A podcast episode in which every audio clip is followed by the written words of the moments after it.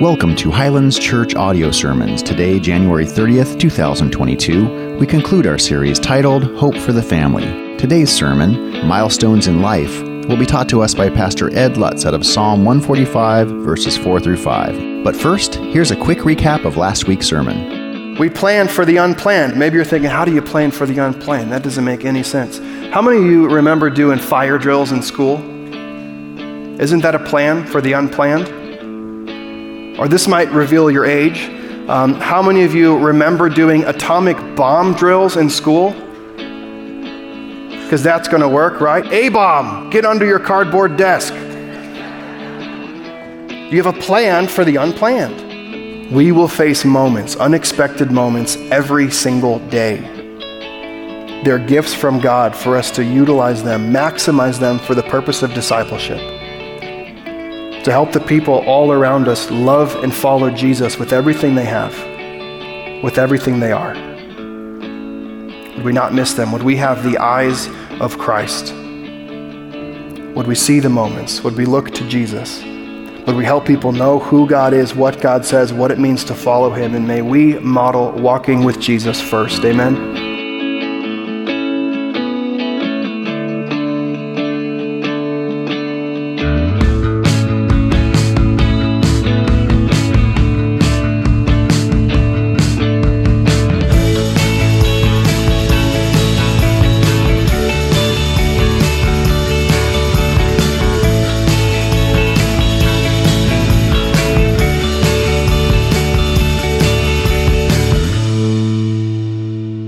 The Apostle Paul said, imitate me as I imitate Christ. And so there's the idea that it's important that we live out and love Jesus Christ to that younger generation. And we know that this book, the Bible, is gives us the model for what the family should look like. And so that was week one. And then the next two weeks we talked about time the first week uh, of that series, of that week, we talked about the importance of carving out intentional time, putting it on your calendar when you're going to teach your children the things of God. Plan on it. Work your schedule around those significant moments. And then last week, like uh, Pastor Thomas just said, you know, sometimes life just happens and things get thrown at you. And how are we going to use those unplanned moments to point our kids towards uh, faith in Christ. And so that's where we are. And today we are talking about milestones. It's a wrap up of the series. And so I'd love to ask God's blessing as we start. So pray with me if you would. Father, we know in Psalm 25 you tell us that you are good and upright. We believe that. And that you instruct sinners in the way. We admit we come to you this morning, sinful people in need of instruction. And then you also say that you lead the humble and what is right and teach the humble his way. As we look at your word, will you keep us humble?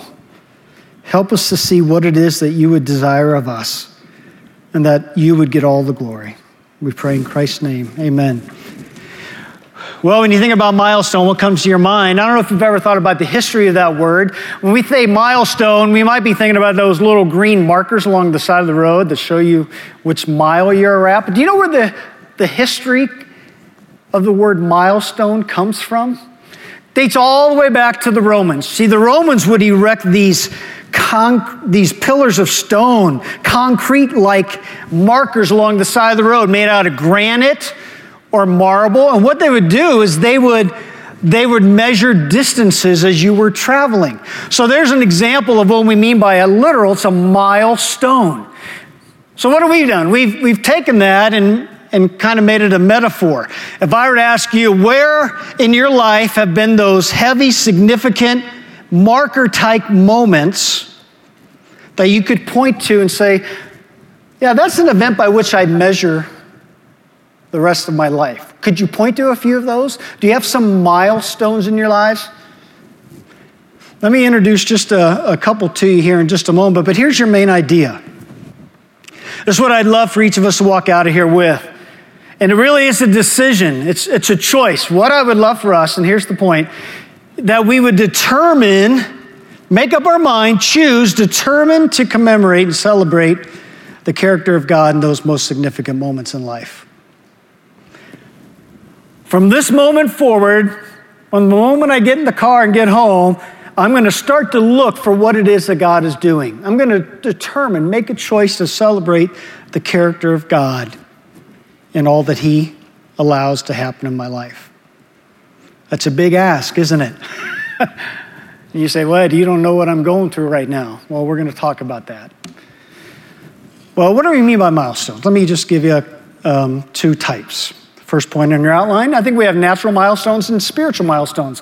A natural milestone would be just those things that occur over the natural rhythms of life, usually the coming of age, maybe a significant birthday or a promotion. We'll get to those in a minute. They just happen as we live life. And then spiritually, for believers, what are those things, those milestones, those spiritual milestones where God stretched us, He grew us, started to transform our character to align it more to the person of Jesus Christ. That's what we mean by spiritual milestones. So let's look at a couple. So I have a list here on the screen. Again, these are, this is not a complete list.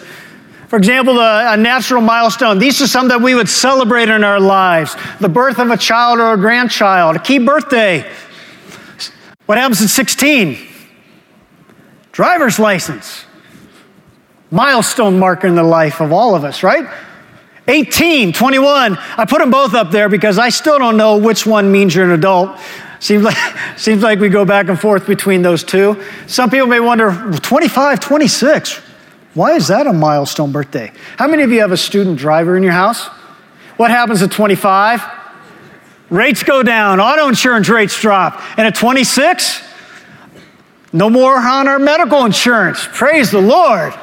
Oh man, more money in your pocket right? Milestone moment, at least in our house. I don't know about yours. The day graduated, day got engaged. How about a spiritual one that we would celebrate when you came to faith in Christ or you, you had been wandering away from the Lord and you came back and you rededicated your life? The day you got baptized would be a spiritual milestone. What are those milestones that might be a little more contemplative where we reflect? Maybe not so much celebratory. Unexpected medical diagnosis, in your home with one of your kids forever changes the tra- uh, trajectory of your life. Like, man, we did not see this coming. And from this moment on, with this diagnosis, this is not how I thought it would be, but boy, are we going in a different route. Lord, why did you bring this event into our family? Unexpected, reflective, death of a child, death of a parent. Maybe you've gone through a divorce. Some of us in our church have had an opportunity to go to a third world country. You know, up until that moment, you've only seen documentaries on TV or in magazines, but now you're on the ground, you're, you're walking around. It looks like, you know, you're in one of those documentaries and, you're, and you start to do what? You start to re, uh, reevaluate, reprioritize. You start to question the things that you have. It's like, boy, I don't know if I've put the right value on what it is that I should. Those are all milestone moments that grow you, they stretch you, they challenge you. But yet, I believe God is using. Make sense? Well, significance. Let's move to that second point, and we're going to spend a, uh, a few moments on this here. Why are they significant? Why is such a big deal? Well, let me tell you, first of all, I think that God uses these to show us that He is in control. He is orchestrating the events of our lives. There's nothing that happens in our lives that God doesn't allow to happen, that He hasn't planned to happen. You may not understand it. Some of the things in our life God reveals to us, why they happen, other things they don't have a reason for happening. And we're wondering, Lord, what is going on? You might be lying in your bed at night just wrestling and asking these really raw type questions. But let me tell you, God is working not only in the good times in your life, but He's also working in those difficult moments. Let me show you what I mean. Have some verses up here on the screen for us. James chapter 1 says that every good and perfect gift is where? From above, coming down from our gracious Heavenly Father. See, there's nothing that we have that would be good if it didn't first pass from the hand of God. Matter of fact, Psalm 16 says that I have no good apart from you. Think about the significance of that verse. Anything that I have that is remotely good is only from God. And I wouldn't know goodness apart from God. And it's easy to look at those times of blessing and, and recognize that, right? But what do you do in the moments that are difficult? And you think, Lord, this is a tough one for me. Well, if you go back to James chapter 1, we have a verse that talks about those difficult moments. The writer says this Count it all joy. There's the setup. Be joyful. Count it a blessing, count it joyful, my brothers, when you meet various trials of every kind and you're thinking, Eddie, you don't know what I'm going through. Well, various kind seems to cover the whole gamut. What's going on in those times? For you know that the testing of your faith produces steadfastness, and steadfastness will have its full effect that you may be perfect, complete, lacking in nothing. You see, God is working in your life. He's stretching our character, He's growing us, He's wanting to turn us or change us into His Son, Jesus Christ, that we would learn to love Him and want to be like Him. And God is using these events, difficult as they may be, to transform us. Don't miss that. Now, admittedly, the last couple years have been pretty tough. And we're going to talk about the milestones in our lives that we celebrate and we rejoice in, but permit me just a few minutes to speak to those of us who maybe are in the midst of a battle. Feel like your tr- life is a train wreck, so to speak. All you know is you're in this dark tunnel and you don't know what's coming on the other side.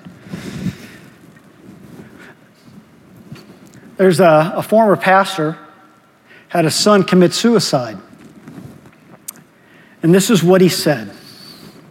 says, I used to think that life was hills and valleys, and you go through dark times, and then you go to the mountaintop. And it's back and forth, back and forth, up, down, up, down. Said, but I don't believe that anymore. Rather than life being hills and valleys, I believe it's kind of like two rails on a railroad track. You see that word picture? And at all times, you have something good and something bad in your life. No matter how good things are in your life, there's always something bad that needs to be worked on. And no matter how bad things are in your life, at the very same time, there's always something that you can give God thanks for. See, where we tend to have our lives derail is we, we live on one of those rails. We're on one extreme to the other. We're either so out of touch with reality that we deny that there are problems, or we're so focusing on the negative things in our life we fail to, to see the good that God is doing. Well, if you were to picture in your mind a, a railroad track and these two tracks running parallel all the way down the distance, what is it that keeps those tracks straight? You know what it is? There's a crossbeam. There's a, a railroad tie, giant, massive piece of wood. And how are those rails anchored? You have these giant spikes that are driven through the ties into the wood. See a little bit of a word picture there? When we think about our lives and, we, and we're trying to keep our lives centered, we need to make sure that our life is anchored in Jesus Christ, just like Jesus Christ was nailed to a cross where he had spikes driven through his hand to give us that life. When we start to feel our life is a little bit out of control, we got to remember that we can anchor our life in the person of Jesus Christ. Pastor Jeff, when he counsels people, recommends a book. It's called The Gospel Centered Life, and that's it. That's it. Understanding, and here's the significance, and it's in your outline God is at work. We don't want to miss it. Don't miss it. God is at work, and keep your life anchored in Jesus Christ. Keep Him the, the focus of your attention. 2009, January 14th, 2009. This is a, a milestone in the Lutz family. We had a medical emergency January 14th. So every calendar year, when January 4th rolls around, my wife and I pause and we reflect. Really difficult time. Just celebrated just a few weeks ago. And I asked my wife, I said, Susie, how'd you get through that time? What is it that, that helped you not to lose it? And she told me she had read Psalm 30. And I'd love for you to turn in your Bibles there or pull it up on your phone. Psalm 30, it's in the middle of your Bible. You understand, by the way, that there are believers all around the world. Not everyone has a Bible. Praise the Lord, and we are just so grateful for the privilege it is to have His Word that we can open it and read it, and, and that's what we want to do here. Psalm 30. See, just when we thought we were on, literally, we were staring death in the face, my wife turned to this chapter in the Bible. And look what it says in verse 2. Oh Lord, I cried to you for help, and you have helped me. Oh Lord, you have brought up my soul from Sheol. Just when I was at the point of death, you brought me up. You restored me to life from among those who go down to the pit. You ever feel there, that way, like your life's in the pitch? You can't get up. There's no way to pull yourself out. Well, good, because what we see here is we can. It's the Lord who lifts us up. Verse 11. You have turned for me my mourning into dancing. You have loosed my sackcloth. See, we don't have to have this dreary countenance anymore. Verse 12 says, You have clothed me with gladness that my glory may sing your praise and not be silent. If there's anything good in my life that people are able to see, it's because of you. Oh, Lord, my God, I will give thanks to you forever. See, it's a life that's firmly planted in the gospel, that has as its sole affection Jesus Christ. That's the life that's going to get you through. God is at work. Don't miss it. You may not understand it, but know that He's good. Do you believe that? Yeah, I do too. Well, let's go to the third point. You're thinking, okay, this is a great intro. is this even biblical? Are milestones even in the Bible? So, what we're going to do is we're going to look at some biblical milestones and then talk about what we have done as a church just to celebrate God's work in our, the life of our church. And then I want to give us some practical examples as moms and dads. First of all, is it a biblical concept? Why don't you turn to the book of Joshua? We're going to go to Joshua chapter 3. Joshua is the fifth book in the Old Testament. Very, very familiar passage to a lot of us here, but I think we're going to be able to notice a few things that maybe we tend to overlook when we read through it quickly. So, Joshua chapter 3. What's going on in Joshua chapter 3? Well, at this point, Moses has died. He was 120 years old, pretty good life. He has died. The mantle of leadership has been passed from Moses to Joshua. You can see that in Deuteronomy chapter 31, where that takes place. And so now Joshua is the leader of the people the nation of Israel. Probably over a million, maybe two million people at this time. He's the, the guy in charge, and they're on the brink of the promised land. And they, in order to get to the promised land, they have to cross over the Jordan River, and it's flooded at this time. The, it's the spring rains, the winter rains, the snow has melted off of the mountains, river is overflowing, and we see in order to get to the promised land, they've got to cross this river. And we are in verse 7 of chapter 3. So the Lord said to Joshua, Today I will begin to exalt you in the sight of all Israel, that they may know that as I was with Moses, so I will be with you. And as for you, here it is command the priests who bear the ark of the covenant, when you come to the brink of the waters of the Jordan, you shall stand still in the Jordan. So they're carrying the ark of the covenant of the Lord. They get to the water's edge, they step in the, the river, and they stop. Now jump down to verse uh, 12. And when the soles of the feet of the priests bearing the ark of the Lord, the Lord of all the earth shall what? Rest in the waters of the Jordan, and the waters of the Jordan will be cut off from flowing, and the waters coming down from above shall stand in one heap. So the Lord predicts what's going to happen, similar to the crossing of the Red Sea with Moses. And I think, by the way, this miracle is on par with that. They, the author here, even at the end of this chapter four, is going to make the comparison. We so often think that this is a lesser miracle. This is a significant miracle in the life of the nation of Israel. So here it comes. We're going to start in verse 14. But before we do, I, need to set this up. I got I to warn you. I was an English teacher before I came into full time ministry, so allow me some fun. I'm going to teach you a little bit of grammar today. Can we do that, or did I just lose you? What we're going to see here in these next few verses is a series of subordinate or dependent clauses. Okay, here we go. I'm gone. Now, what's a subordinate clause? What's a dependent clause? You're going to see some, some clauses that, for their full meaning to make sense, something else has to come. So they're dependent. The meaning of these clauses is dependent upon what's coming.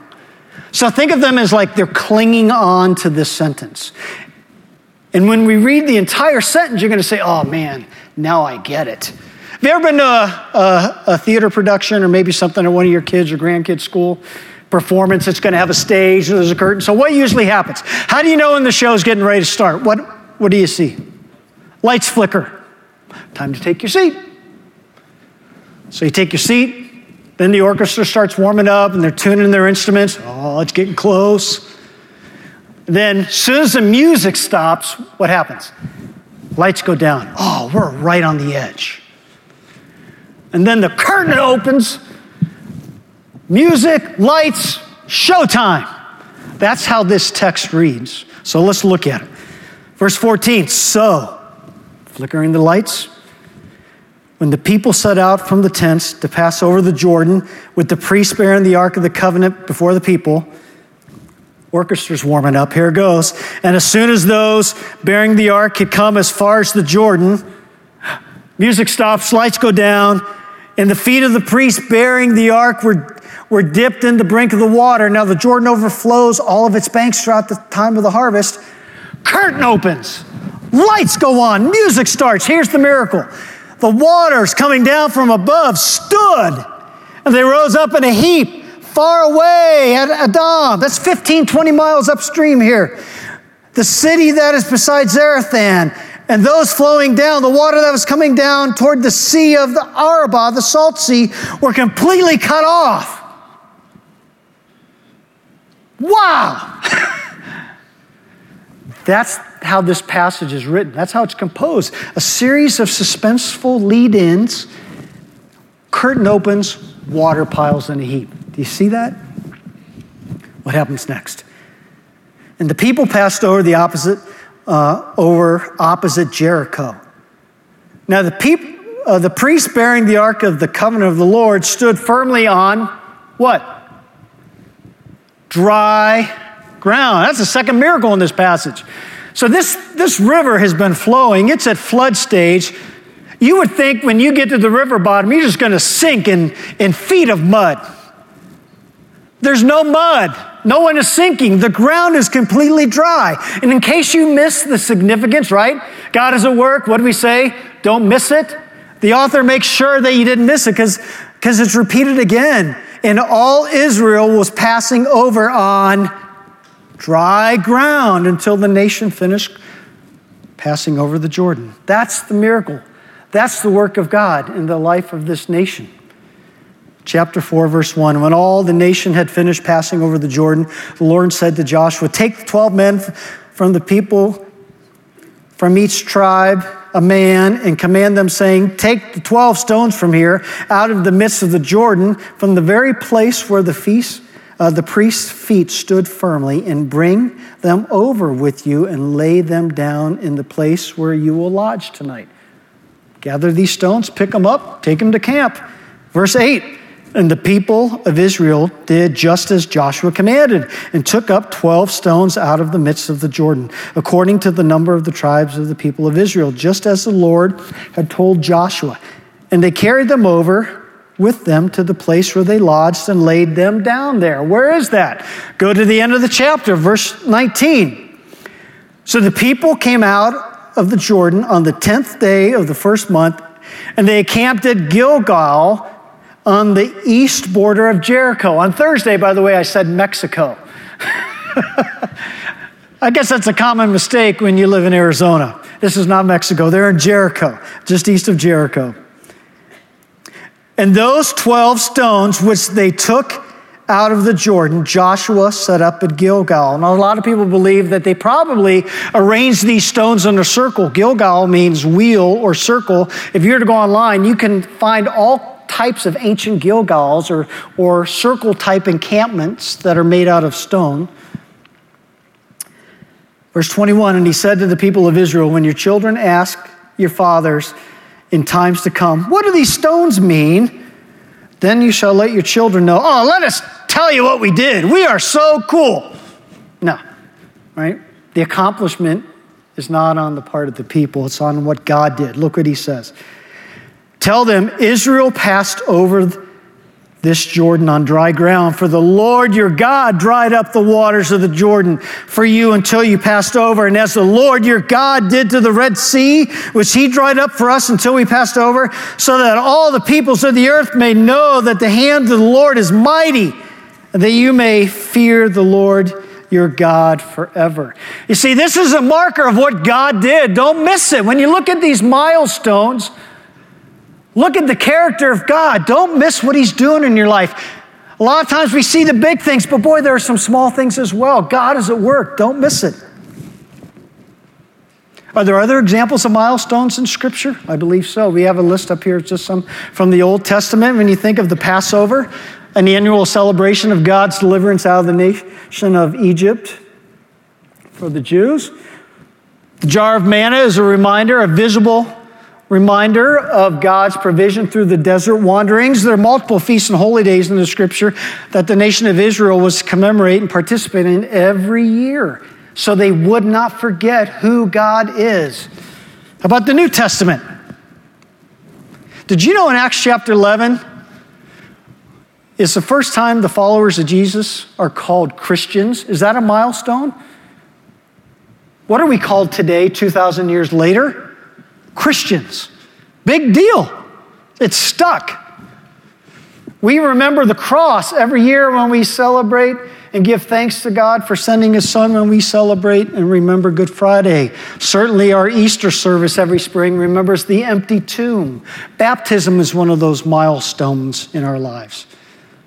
Did you know, as a church, if you were to wander the campus, the people who are in Discover Highlands right now, where they're, they're getting a tour of the campus, they're going to get the same thing that you're getting this morning. Did you know that the baptistry, for example, right out front, there are stones in the bottom that when we first moved to this property 22 years ago, there were 300 of us. We went out into the desert. We each got a rock and we put it in a wheelbarrow and we prayed over those and we put those stones in the bottom of the baptistry. Sound familiar? A little bit like Joshua? Did you know that God gave us this property? It was free, 22 acres. We celebrated the goodness of God by making a milestone, literally made of stone. How about what's another one? The fountain over here. We have a fountain, it's, now it's behind a fence. But on the bottom of that fountain, for our 20th anniversary, we retiled that fountain. So we have new tiles down there. But did you know on the bottom of those tiles is the name of somebody that we're praying for, either a family member or a friend that they would come to know Jesus Christ? See, I look at that fountain and I remember our 20th anniversary and, and, the goodness and the grace of God, and yet I'm reminded that God is still at work. I'm still praying that God would work in the hearts of some of my friends and family members. Every time I see that fountain, I'm reminded to pray and ask God to keep doing amazing work in the lives of those I care about so much. Some of you come down this north sidewalk by the office and you see the stone cage. What in the world is that? You got a big metal rusted cage of rocks? Well, that's commemorating the year we paid off our mortgage. So we're debt free as a church. And there they are. More rocks. Man, you guys love rocks, right? Well, they're milestones. And did you also know that on the bottom of every one of those rocks, again, is the name of someone we're praying for to come to know Jesus Christ? Not only is that a reminder of what God did, but God is still at work. And we're, we're praying and looking forward to the day that I can celebrate a dear friend of mine that I'm praying for, that he would come to know Jesus as his Savior. See, I believe God is still at work. So, those are some church wide examples. Now, Thomas in this, in this message series asked if I would be willing to share some of the things that Susie and I have done in our family. Um, again, this is not meant to say we got it all together. If you were to ask our kids, they'll say man, my parents don't have it all together at all. But we did a few things, I hope, right, that they appreciate. How did we celebrate as a family? What are some of those milestones? Well, I can tell you, I, as a family, we personally dedicated each of our kids in front of the church family. We took a stand as a family that said, we're going to raise our kids to know the Lord and pray that they come to faith in Him. And we had the support of our church. I remember the first time my son, as a, as a young believer, took communion. We were meeting in the school at the time, and, and Jonathan and I were sitting in that back row, and the elements are coming by, and I'm explaining to him the significance of communion and what the bread means and what the what the cup means, the grape juice. And as we got those, we prayed over each of those. And I was able to one on one in the quietness of that moment to teach him. And did you know not too long ago, I was able to sit and watch my son do the same with his son, my grandson? Milestone moment. I was able to baptize my middle son. Special time. What are some things we did as they got older? Well, if you're like me and you remember if you had the privilege of sending your kids off to college, we all cry like a baby. But what I did is I wrote each of them a letter and I stuck it in their suitcase. So when they started to unpack and set things up in the dorm, they would find that note from dad. And what it was is, is just an expression of my love for them and how proud I was. But yet it also was a, an, an exhortation that they would find a church that they would start to make the faith that we had passed on, that they would own that for themselves and start to make decisions that would honor Christ and see the goodness in their lives that He had done. Don't forget the Lord. When our kids moved into their house, each of my, my children have bought a house. We, we gather as a family in their living room and we go arm in arm and we huddle up. And I pray a prayer of blessing over that home that God would use their home for ministry. And we kind of anoint that house for the Lord and give everything that will take place in that home to Him to use. Milestone moment, I think. When my daughter turned 21, we did a womanhood ceremony. And my wife gathered all the godly women had poured into Larissa's life, and they went, they all got dressed up, went to a really nice restaurant. And then after the meal, each of the women had prepared a, a, a little letter. And they stood up and they read, and they, they spoke truth into her life on what they had seen God do in her life and how they would pray that He would continue to work and grow her into a godly woman. I wasn't invited, women only, so I wrote a I wrote my daughter a book. It's called Letters for Larissa. And I have, I have three sections. I have seven letters on, on faith, seven letters on love, seven letters on hope. And if you were to look through this book, I start off with pictures and a memory of my daughter. Remember when we did this? Remember the good times. Don't forget what we did, but more importantly, let's see how the God can, can use that moment to shape you and grow you into a godly woman. Hopefully, that's a milestone and she has it and, and she'll keep it forever. To remember not me so much, but the goodness of God in her life. Well, how should we respond?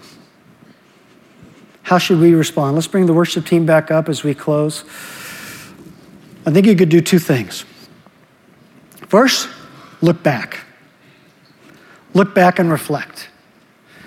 Go home today, find a, a, quiet moment, get a piece of paper, get a pen, and start listing what are those natural milestones that have happened in your life? What are some of those spiritual milestones where God worked and stretched you and grew you? And you may think, you know what? At the time, I didn't see it, but now I do. God has brought me through the other side. And spend some time praising the Lord, giving thanks to Him in prayer. Look back and reflect. Remember, commemorate. Don't miss it. You know, I'm, I'm convinced that our ability to do that reflects the condition of our hearts. Some of us may be at a point in our life, or again, you don't know what I'm going through. I'd like to get there, but I'm not. Ask God to soften your heart. Our ability or inability to see the character of God in life's significant moments, folks, I really believe that shows the condition of where our heart is at. Secondly, look forward. Write down what are those events, those birthdays that are still yet to come. And Lord willing, if He gives you tomorrow, start to make a plan for how you can speak truth into the lives of those people who mean the most to you. Affirm them, love them, and most importantly, don't make it about them, but point them to Jesus Christ. Make it about the work that He's doing in their life. Will you do that this week? Well, we have the privilege of celebrating a milestone together as a church family. We're going to take communion. And if you need the elements, put your hand up. We have some section hosts who can come by and bring those to you. But 2,000 years ago, Jesus gathered with his disciples and he instituted this supper, this Last Supper, this communion celebration. And here we are 2,000 years later, and we still do it. It really is a milestone in the life of the church. And Paul writes in 1 Corinthians chapter 11, these are his words For I received from the Lord what I also delivered to you, that the Lord Jesus, on the night when he was betrayed, took bread, and when he had given thanks, he broke it and said, This is my body, which is for you. Do this what? In remembrance. Don't forget. Don't miss it. Let's take the bread.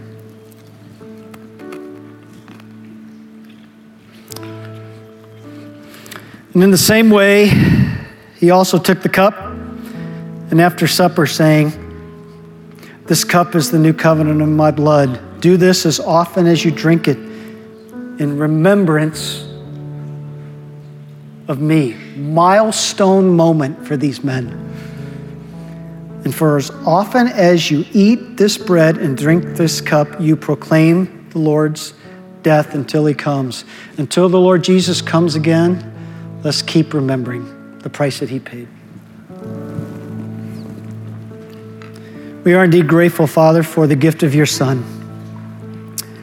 That's the whole reason we're here this morning. We celebrate and are so grateful for the life that you've given us in Jesus Christ. As we consider the way we've lived and the events that you've allowed to happen in our lives, Father, we admit that there are times when we maybe let our minds wander. But Lord, we know that you're good. You know that you love us. We know that you are working in us to conform us to the image of your Son. Keep us humble. Keep us teachable. And as we ponder those things yet to come, by your grace, Father, I just pray that we would make them count, that we would tell that next generation of all the great things that you not only have done, but can do. And that we would continue to exalt your name above all else. We pray in Jesus' name. Amen. You're clapping for the Lord, right? He's for you. You believe that? Yeah, so do I. Well, you may be here this morning and you're thinking, man, I, I'm not there yet, Ed. I want to recognize the Lord's work in my life, but I'm having a tough time. I'd like to invite our prayer team down front at this time. If you need someone to pray for you or, or spend some time just giving you a hug and just helping you get to the point where you have a, a heart that is tender and recognizes the goodness of God, we'd love to help you do that. Well, the Hope for the Family series is over, but it's just getting started, right, Mom and Dad? Ready to kick it in? Here we go. Excited to see what God's going to do in the life of the church. You know, at the end of your bulletin outline on your app or on your notes here, I have Psalm 145, and, and these are the words of verses 4 and 5. One generation shall commend your works to another and shall uh, tell of your mighty acts. Tell of the mighty acts of God. What's He doing in your life? Celebrate. Tell someone. And then the next verse says that we would talk about the glorious splendor of your majesty, and on your wondrous works I will meditate. Reflect, remember. Know what God is doing, remember his goodness, plan to tell somebody else this week. Will you do that as a church? God bless you. Thanks for coming. See you next week.